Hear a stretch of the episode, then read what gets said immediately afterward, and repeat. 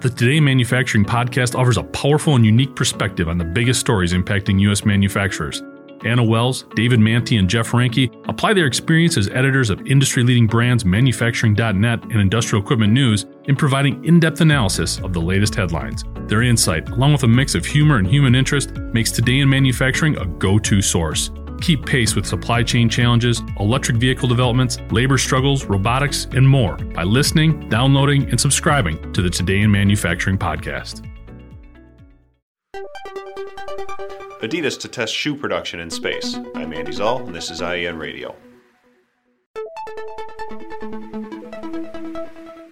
NASA earlier this year launched an initiative to partner with private companies to try out their products in orbit and automotive, consumer goods, and even entertainment enterprises lined up to send their goods to the International Space Station. A supply ship launched over the weekend, for example, included components from Lamborghini sports cars and a small zero gravity test oven among its cargo. This week, footwear and apparel giant Adidas announced that it too would partner with the ISS to try out its product development, absent the usual limits of Earth's gravity. The company will send pellets of its proprietary expanded thermoplastic polyurethane, known as Boost, to the ISS as part of a launch reportedly set for sometime next year.